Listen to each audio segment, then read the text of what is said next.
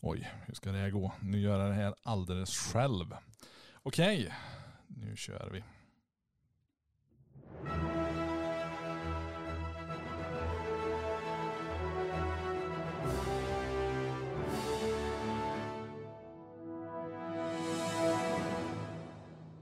Hejsan hejsan hallå! Det här är Marcus Gabriel från Superhjälteklubben i en lite annorlunda setting än ni är vana att höra mig i. Jag är nämligen helt själv i det här segmentet. Känns lite naket att inte ha mina sedvanliga babblande kollegor närvarande.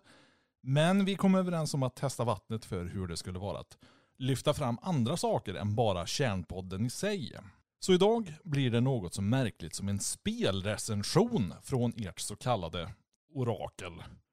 Jag har nämligen försökt peta in kvällarna i sänder att vada mig igenom det typ tusen plus speltitlar jag äger på Steam.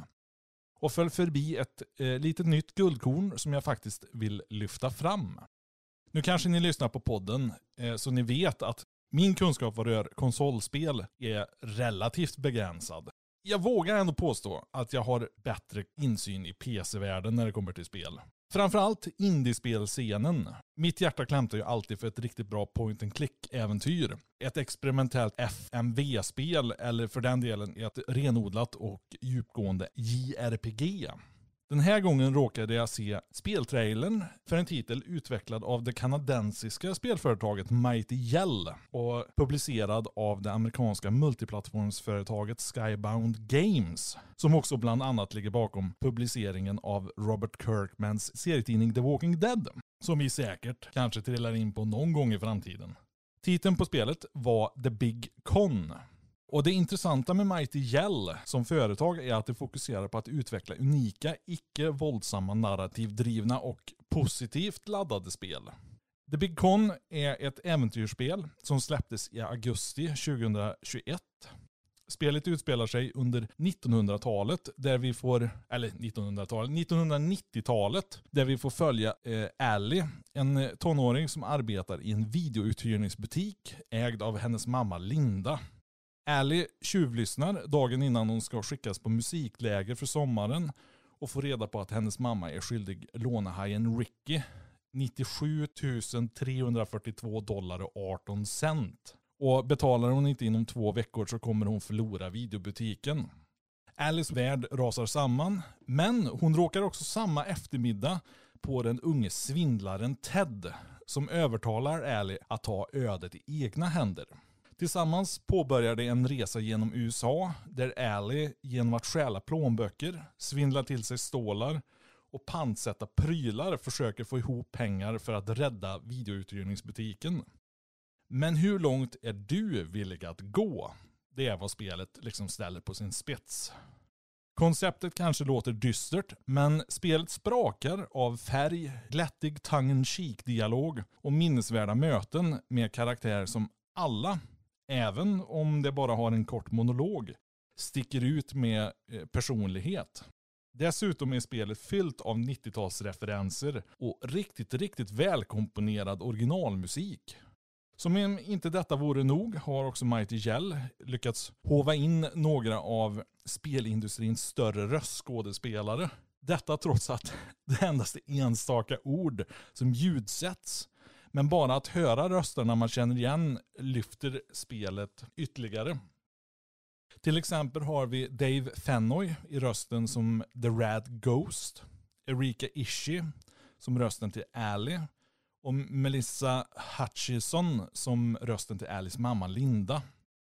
Stilmässigt drar spelet paralleller till animerade serier som Hey Arnold, Doug och tidiga Simpson.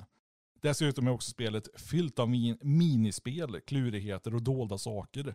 Som gör spelupplevelsen väl värd att återspelas åtminstone ett par gånger.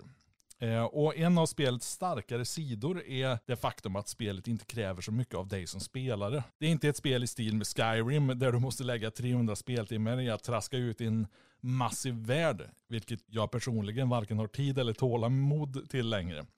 Utan du kan lätt spela spelet 20 minuter innan läggdags. Men vill du verkligen falla handlöst in i det så tillåter spelet dig att göra det med. För min del tog det cirka sex timmar att spela igenom hela storyn. Och då missar jag en hel del sidogrejer som jag tänker gå tillbaka och undersöka närmare någon annan gång. Det som dock stannade kvar hos mig när spelet var över var en känsla av dels nostalgi givetvis, men också glädje och positivitet.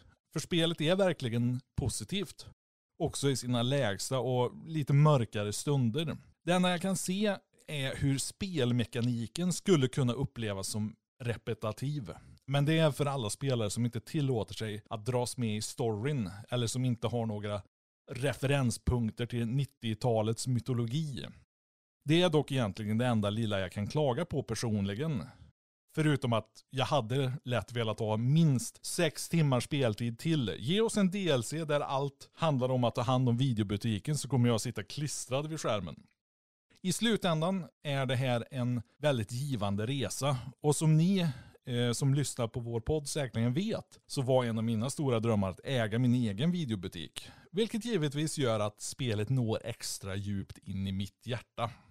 Det är dock ett spel jag skulle rekommendera oavsett. Inte minst för att stötta eventuellt framtida spelprojekt från Mighty Yell. För är det något vi behöver i dagens värld så är det en glimt av hoppfull positivitet. Och det, våra kära lyssnare, är en liten minirecension från er egen Marcus Gabriel. Tack och hej! The big gun.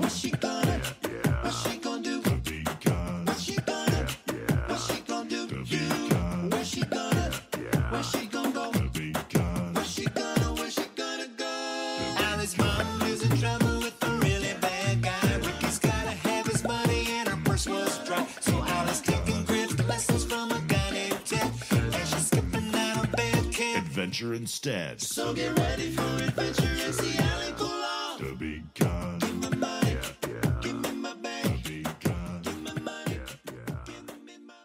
Hoppas bara att de andra accepterar det här också. Men det får vi väl se. Jaha, en tom studio. Ja, ja, okej.